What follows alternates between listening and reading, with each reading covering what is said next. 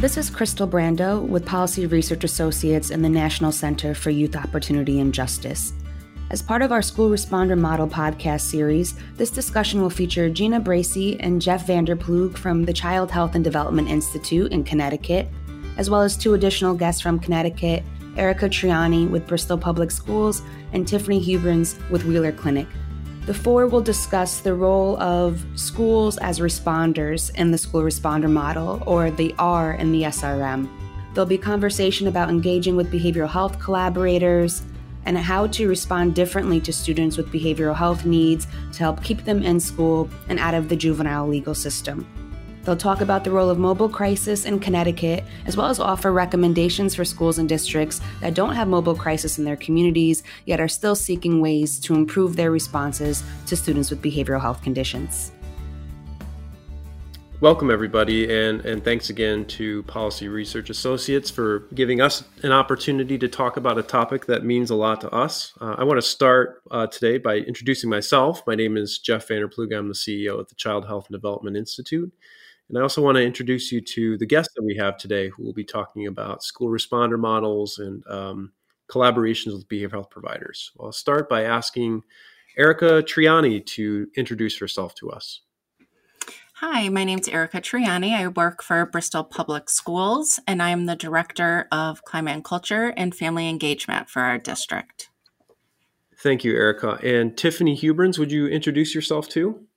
Hi, my name is Tiffany Huberns. I work at Wheeler Clinic, and I oversee the mobile crisis um, intervention services, and I'm very happy to be here. Welcome, Tiffany. Thanks for being here.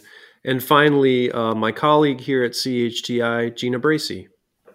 Hello, my name is Jeana Bracey. I'm the Associate Vice President for School and Community Initiatives at the Child Health and Development Institute. Thank you, Jeana. And we're really excited about this topic. And um, we've talked about internally about um, putting the responder, putting the R in the school responder model as a topic for this. So, but to be more specific about what we're going to be discussing today, we're, we're interested in exploring the role of behavioral health collaborations in reducing exclusionary discipline, um, in particularly in the implementation of school responder models. So uh, we're gonna, I'm gonna start actually by telling folks a little bit more about um, what we mean when we're talking about responders in a school responder model and, and the role of behavioral health plays here in Connecticut in our version of a school responder model, which we call the School Based Diversion Initiative. And Jeana will be telling you all a little bit more about what SBDI is and how it functions in this uh, state. But I'll start just by telling you a little bit about behavioral health in our model. So, we believe um, in school based diversion from the time we started about 11 years ago that having an alternative behavioral health response in a school responder model was a very critical element. And we were fortunate in our state to have access to a mobile crisis intervention service. And um, some across the country sometimes refer to these models as mobile response and stabilization services or MRSS. So in Connecticut, our mobile crisis intervention system is a statewide program. There are 14 provider sites located throughout the state. And collectively, those 14 provider sites cover every town and city in the state, including every school and school district. So, when a, um, even before or outside of our school responder model, anytime there's a behavioral health need or a behavioral health emergency going on, um, mobile crisis in our state is available to every school who is interested in having them come out. Um, and so that's why we have the guests we have on the line today from a school and from a mobile crisis provider in our state, is because it plays a really critical function in our behavioral health system of care and is a tremendous support to our school responder model work as well. Um, so outside of the providers, there's also in our state a call center. So if you need to access mobile crisis in our state, you dial 211. Um, you press a couple of buttons, you talk to a a triage clinician who takes down some basic information. And then your call is routed to the local mobile crisis provi- provider in the state that covers the town or city where you're located. And usually within 20 to 30 minutes, a mobile crisis provider is um, at your school or in your home or where, wherever else in the community the need is present. and providing crisis stabilization services to you and your family. So that's a really another important feature of our work is the statewide call center. And then finally, the third component of our mobile crisis work is um, a performance improvement center, which is the piece that CHDI operates, where we're responsible for data analysis, reporting, and workforce development for the statewide network of providers. So that's a little overview of how mobile crisis works in our state. I want to turn it over to Jeana to talk a little bit about how we were able to leverage our mobile crisis model here to help develop the school based diversion initiative and um, and she can also tell you a little bit about our history of working with PRA in that respect. So go ahead, Jeana. Great. Thank you, Jeff. Um, yes, I'm happy to share with you more about our school based diversion initiative in Connecticut and how it works and our relationship with Mobile Crisis and Policy Research Associates. Um, the school based diversion model in Connecticut was originally funded by a grant from the MacArthur Foundation, Models for Change Mental Health Juvenile Justice Action Network, back in 2009. And we have worked really closely with PRA since that time, who's been instrumental in providing technical assistance and support to us in Connecticut, but also for disseminating this work nationally through the school responder model to other states and communities. And our model, as Jeff had mentioned, really incorporates a focus on mobile crisis as our responder in Connecticut. And we have really three core components of our model, and that's one primary one primary component is connecting with school and community-based services and supports um, in a collaborative model, collaborative method that can really help provide uh, that that behavioral health service that's necessary to prevent that exclusionary discipline happening in the schools. We also have a workforce development component where we're training resource officers, schools personnel, teachers and staff in helping them to recognize trauma and mental health concerns and how to better utilize services like mobile crisis in their community. Um, and also to use those to really develop internal school policy and capacity building to help implement restorative practices to help guide a model of discipline interven- intervention that, that really kind of pulls all of these goals together. Um, so, as Jeff mentioned, the, the, the mobile crisis teams in Connecticut really are robust in that we are able to have access to them across all of our schools in our area, and to really respond in that moment when there might be a challenging behavior or not quite sure what what the student needs in order to help get through a difficult situation. So, we are very happy to be here today with some of our core uh, partners in this work in Connecticut who have done a fantastic job in really utilizing these components and, and implementing this work in their own area. And um, I'm actually going to start by bringing in one of our speakers, Erica Triani um, from Bristol Public Schools, and ask her about how schools actually make that decision in the moment about responding to challenging behavior. Um, can you tell us about who might be involved or what factors help determine if you're calling the police or using other options? How does sure. this work for your schools, Erica? Sure. Um, well, we think it's critical that schools develop the skills and awareness of our teams as well as the individuals that are responding to the challenging behaviors. Um, a purposeful and a planful response is what we aim for. Having a clear and consistent expectations um, for it, whether being the social emotional support staff or teachers or administrators, is really um, critical to our mission. Um, with dealing with um, challenging behaviors. Who's involved? Um, in most of our buildings, we have implemented a um, graduated response model to deal with our behaviors in the school. Our SBDI schools have already been using that, and we found it to be so helpful that we've implemented it in all of our other um, schools within the district. Where we have in our response model, we have a plan in place for which behaviors are handled by teachers, support staff, administrators, or police if necessary. We've worked really hard in our district for the past two years to build strong relationships between staff and students through what we call our crew lessons or advisory circles. Hopefully, um, with that, teachers will be able to respond to the behaviors right there in the classroom. If additional support is needed, they're able to reach out to our support staff. Our support staff will come to the classroom and take some time with the students using restorative questioning or impromptu conversations with a goal of keeping the student in the classroom or getting the student right back into the classroom as soon as possible. If the students are unable to regulate, they're allowed to take some time with our support staff in, um, in a room designed for them to be able to try to regulate themselves. But if the student continues to be dysregulated or in need of um, outside supports, the admin or support staff will then call 211, which will bring us to our emo- uh, emergency mobile crisis through Wheeler Clinic.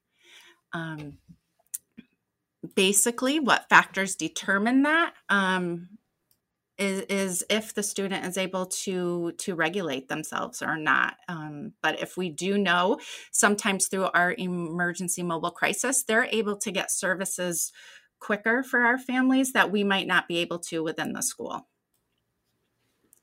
That's um, erica that's really interesting and, and, thanks for sharing that and one of the things that we talked about in the lead up to this um, recording actually is um, this notion that when you talk about responders in the school responder model, um, mm-hmm. I think certainly it's critical to have a behavioral health provider, and we're going to hear from Tiffany and how mobile fits that bill here in Connecticut. But it also strikes me that schools uh, and school personnel themselves are responders. You know, so there's the the school responder piece. There's the when you need it. There's the community based behavioral health responder. So I'm wondering if if from your perspective you feel like that's a new role that school personnel have taken on for themselves or a new understanding as a result of SBDI and um, our work with you that they yeah. thought of themselves as responders differently?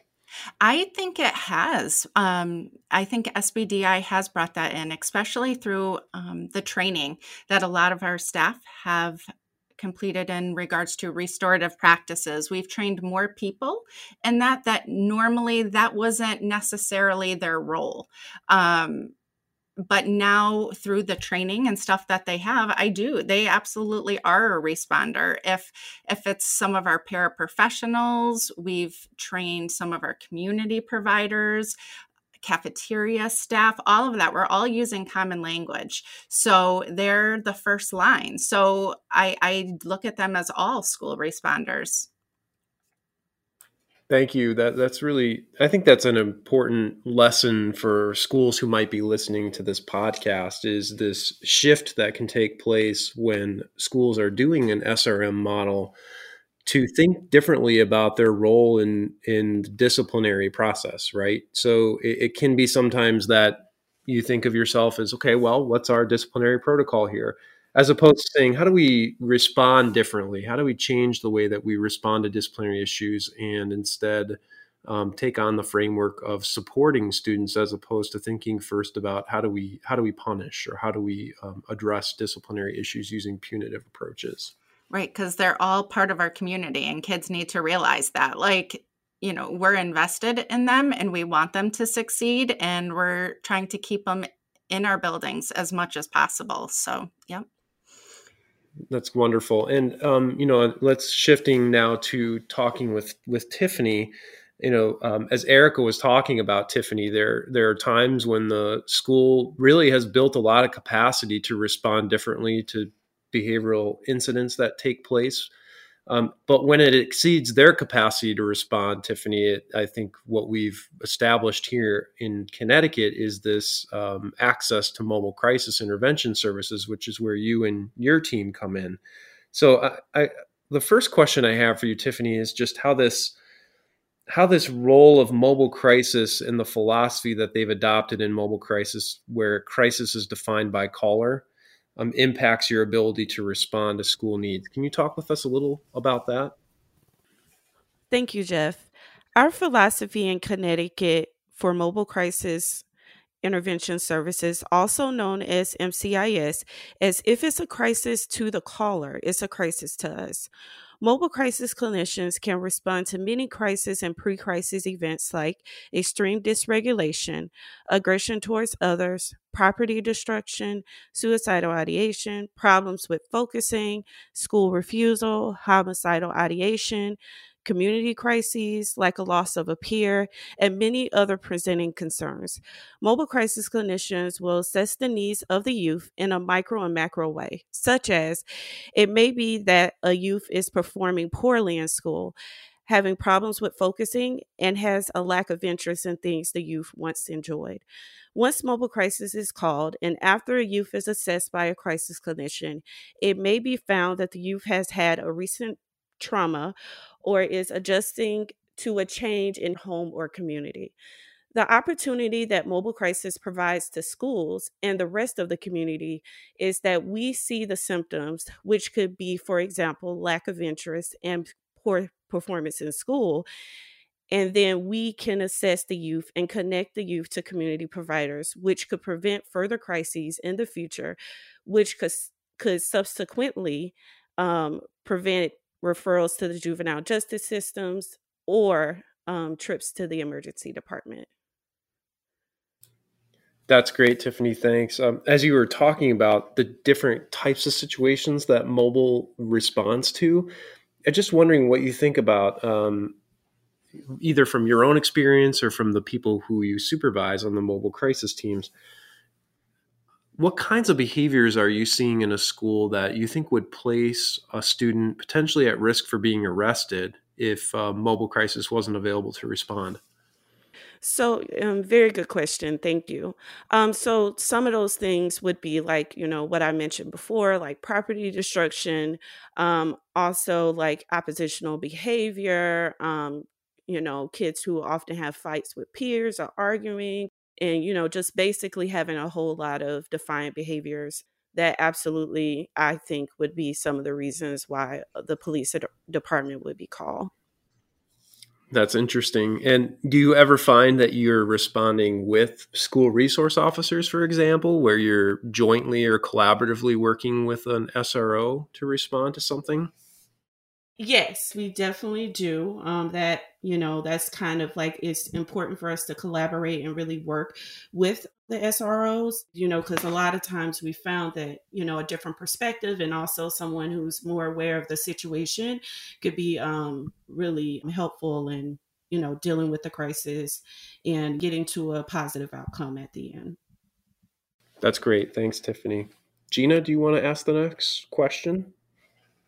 Sure. Um, you know, I was wanting to bring Erica to this conversation also, and um, you know, as there as there is kind of a broad opportunity to define sort of what crisis is or what the need is that you need a response to come to, into the school. Um, question for you about how does this help to reduce your need for exclusionary discipline or, or sort of the reliance on exclusionary discipline if you have this this option available to you? Right. So, I mean, basically, and when you're simply not every incident requires a clinical response, right? So, developmentally, conflict is appropriate. Um, so, we're attempting to build the skills and and reduce, you know, maladaptive responses or behaviors. Um, all non-emergency responses are we're really looking at characterizing by exploring the incident and identifying the ex- the essential components.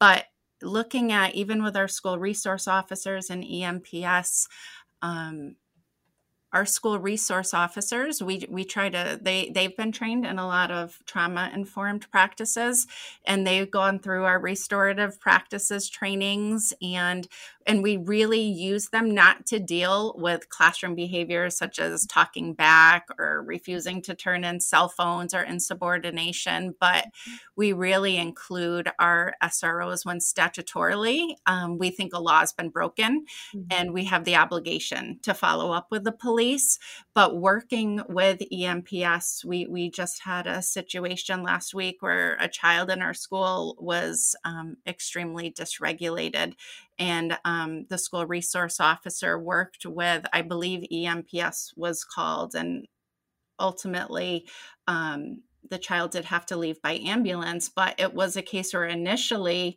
before we explored the situation we thought possibly we needed the police um, because this child was so dysregulated. But once we were able to process and work through the situation, the child was able to get the help that they needed. So instead of it ending in an arrest or an out of school suspension, um, the child was able to get the help that they needed. So.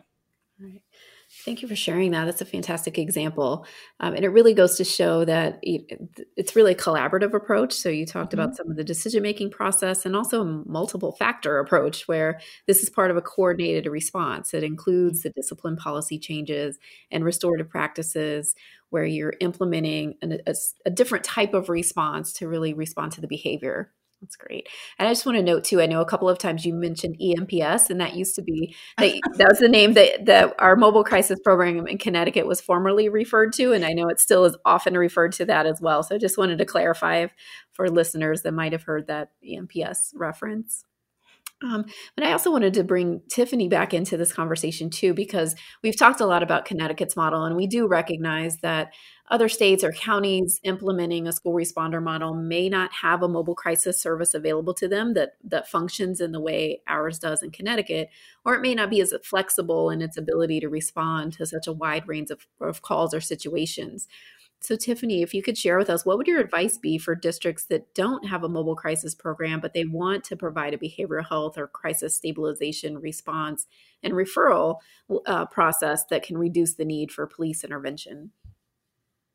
My advice to districts would be starting off the school year with a trauma screener and suicide risk screener and administrating these screeners every three to four months. This will help with identifying youth who will need crisis intervention services in the moment or in the near future. You could also invite ideas from community members and organize collaboratives to work towards building relationships with families, schools, community providers so that they can work together to bridge the gap of the need for crisis response services in schools. Also, you could um, utilize school social workers to provide crisis stabilization and refer youth to providers in the community. Community developing school-based clinics with the clinician to provide assessments within the school could be a useful tool as well. Having a partnership with care coordination services in your school district could be a great resource, as this could allow for services that are not well known be more accessible so that the youth is successfully connected to the appropriate service. That's great. I love that you brought up the, the school family community partnership approach and gave examples of each of those. I'm wondering, Erica, do you have anything that you would like to share with that as well in terms of structures that schools could use or resources that schools can use to help in the responder function? Yeah, definitely using um, community based providers. I think that is such an important thing. We need to engage our community, um, have our families know who the community providers are. But community based providers in the school is a positive step in the right directions. Right now, almost all of our schools have um, community-based mental health providers within the school, which is which is great. Um, if we could have the health clinics that could manage the needs of our students and families, that would definitely be a welcome resource. Um, but centralizing these services within the schools, I think, just makes the most sense. These are where our kids are, and these are when we hear about services that that need to happen for our kids. Definitely having it central to the school, I think, is very important. So, Erica, as you're telling us about all of the changes that have been made in your district to incorporate the school responder model through the school based diversion initiative, can you tell us a little bit more about was that process different before SBDI versus during or after SBDI? How did that process work for you? Yeah, it's definitely different um, since SBDI has come into our schools. Our SBDI schools spent a lot of time creating their graduated response models um, with the behaviors within the school.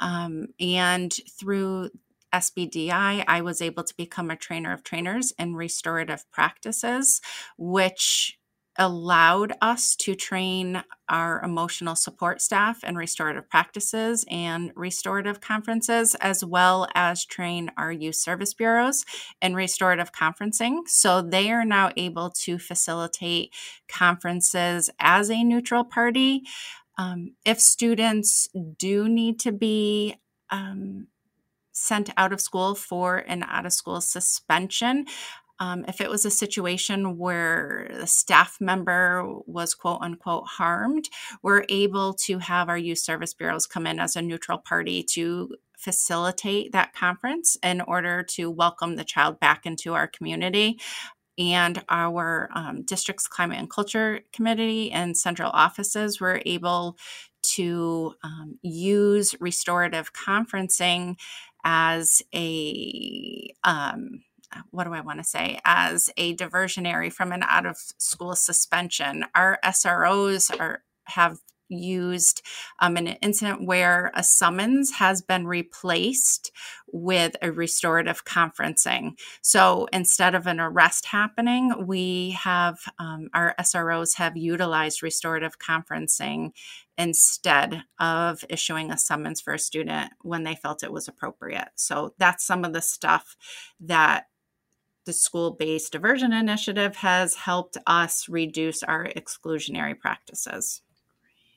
That's such a great explanation of restorative practices and how that really fits that role of what do you do differently when you are, you know, much of this initiative is telling you what not to do. So don't arrest, don't suspend, don't expel, and respond differently. But how do you do that? And I know a lot of times with with our work, the teachers and school staff often ask us, how, how do we do this? What is the what is the new thing you want us to do, or how do we approach this differently? And restorative practices really fit is that component and is a core component of SBDI and school responder models more broadly. So thank you for giving us a really good description of how yeah. that really and, is implemented. Yeah, and one other thing too, it's really made us cognizant of thinking, is this something that we should be calling mobile crisis for? And so we have been utilizing mobile crisis more than we have in the past in order to get those community supports or clinical services to our students. So that's something through the school based diversion initiative that we've been utilizing mobile crisis more in those situations. So, Tiffany, um, having heard all that from from Erica and from Jeana, uh, a question for you is: How do you go about linking to ongoing services after this crisis moment is over? Following the crisis moment, Mobile Crisis will complete extensive safety planning, which would involve the youth, guardian, school, and community provider with the guardian's permission. In the meantime, the crisis clinician will provide follow-up care based on the youth's acuity. Depending on the needs of the youth and or family, mobile crisis clinicians will decide on an appropriate level of care based off the youth's level of risk and the youth and or family's need.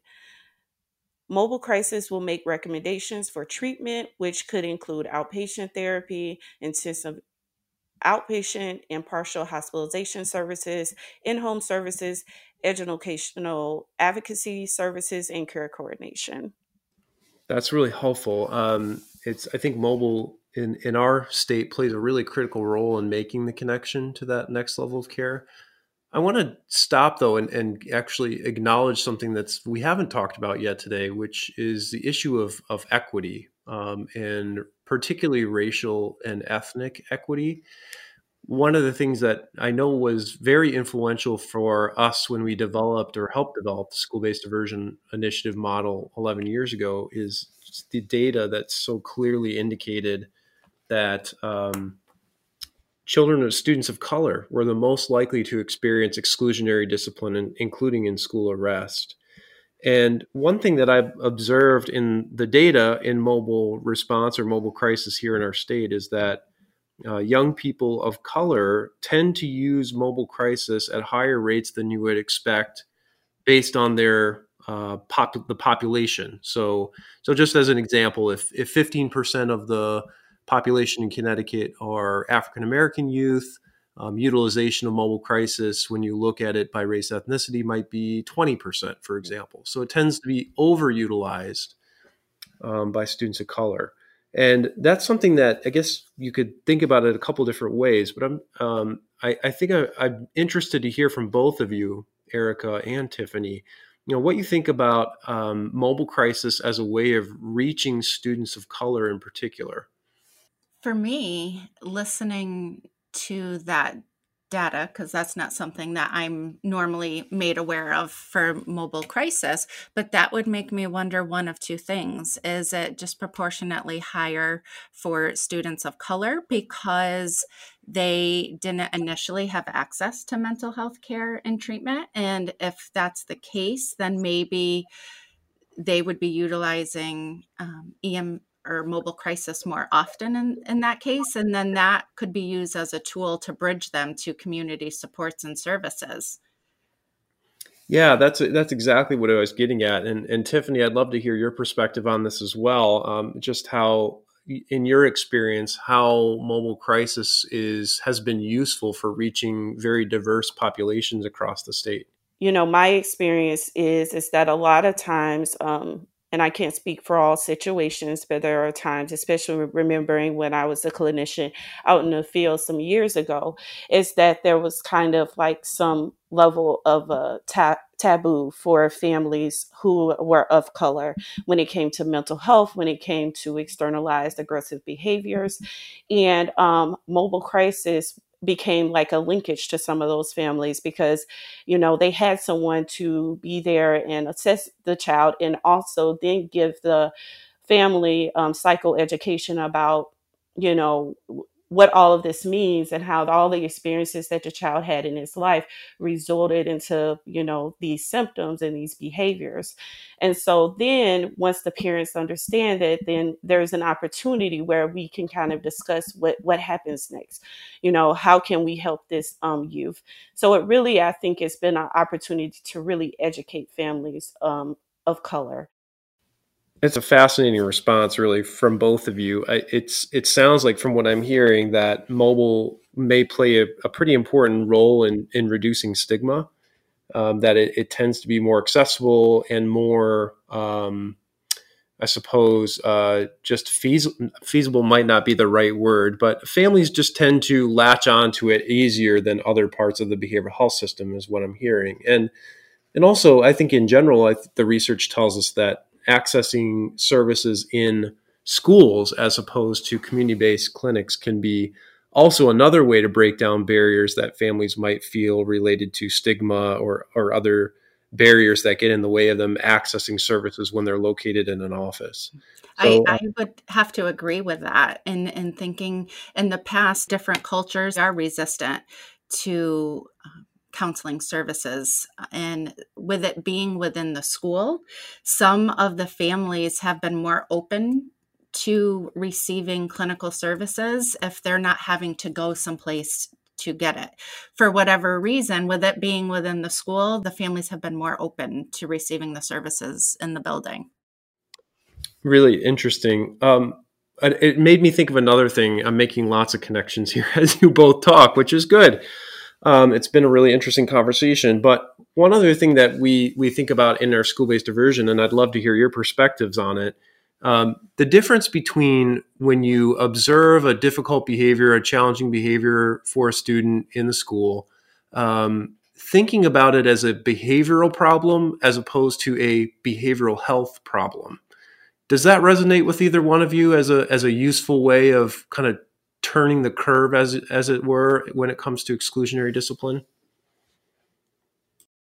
Yeah, like I was saying before, not every behavioral incident is a clinical response, right? It's it's normal to have conflicts and and and developmentally what we're trying to do is attempting to build the skills of these students um, in order to explore, you know, identifying the components and building the skills and spending time as behavioral teams to look at the behaviors and see what was happening before the behavior incident, what um, was the student asked to do right before? What was the triggers to try to find ways to support the students and able help them identify use the language i'm feeling this way and that's why i'm acting this way. So we really we're aiming for positive growth to see these situations and, and opportunities for for change. So that way it doesn't become um, a bigger issue.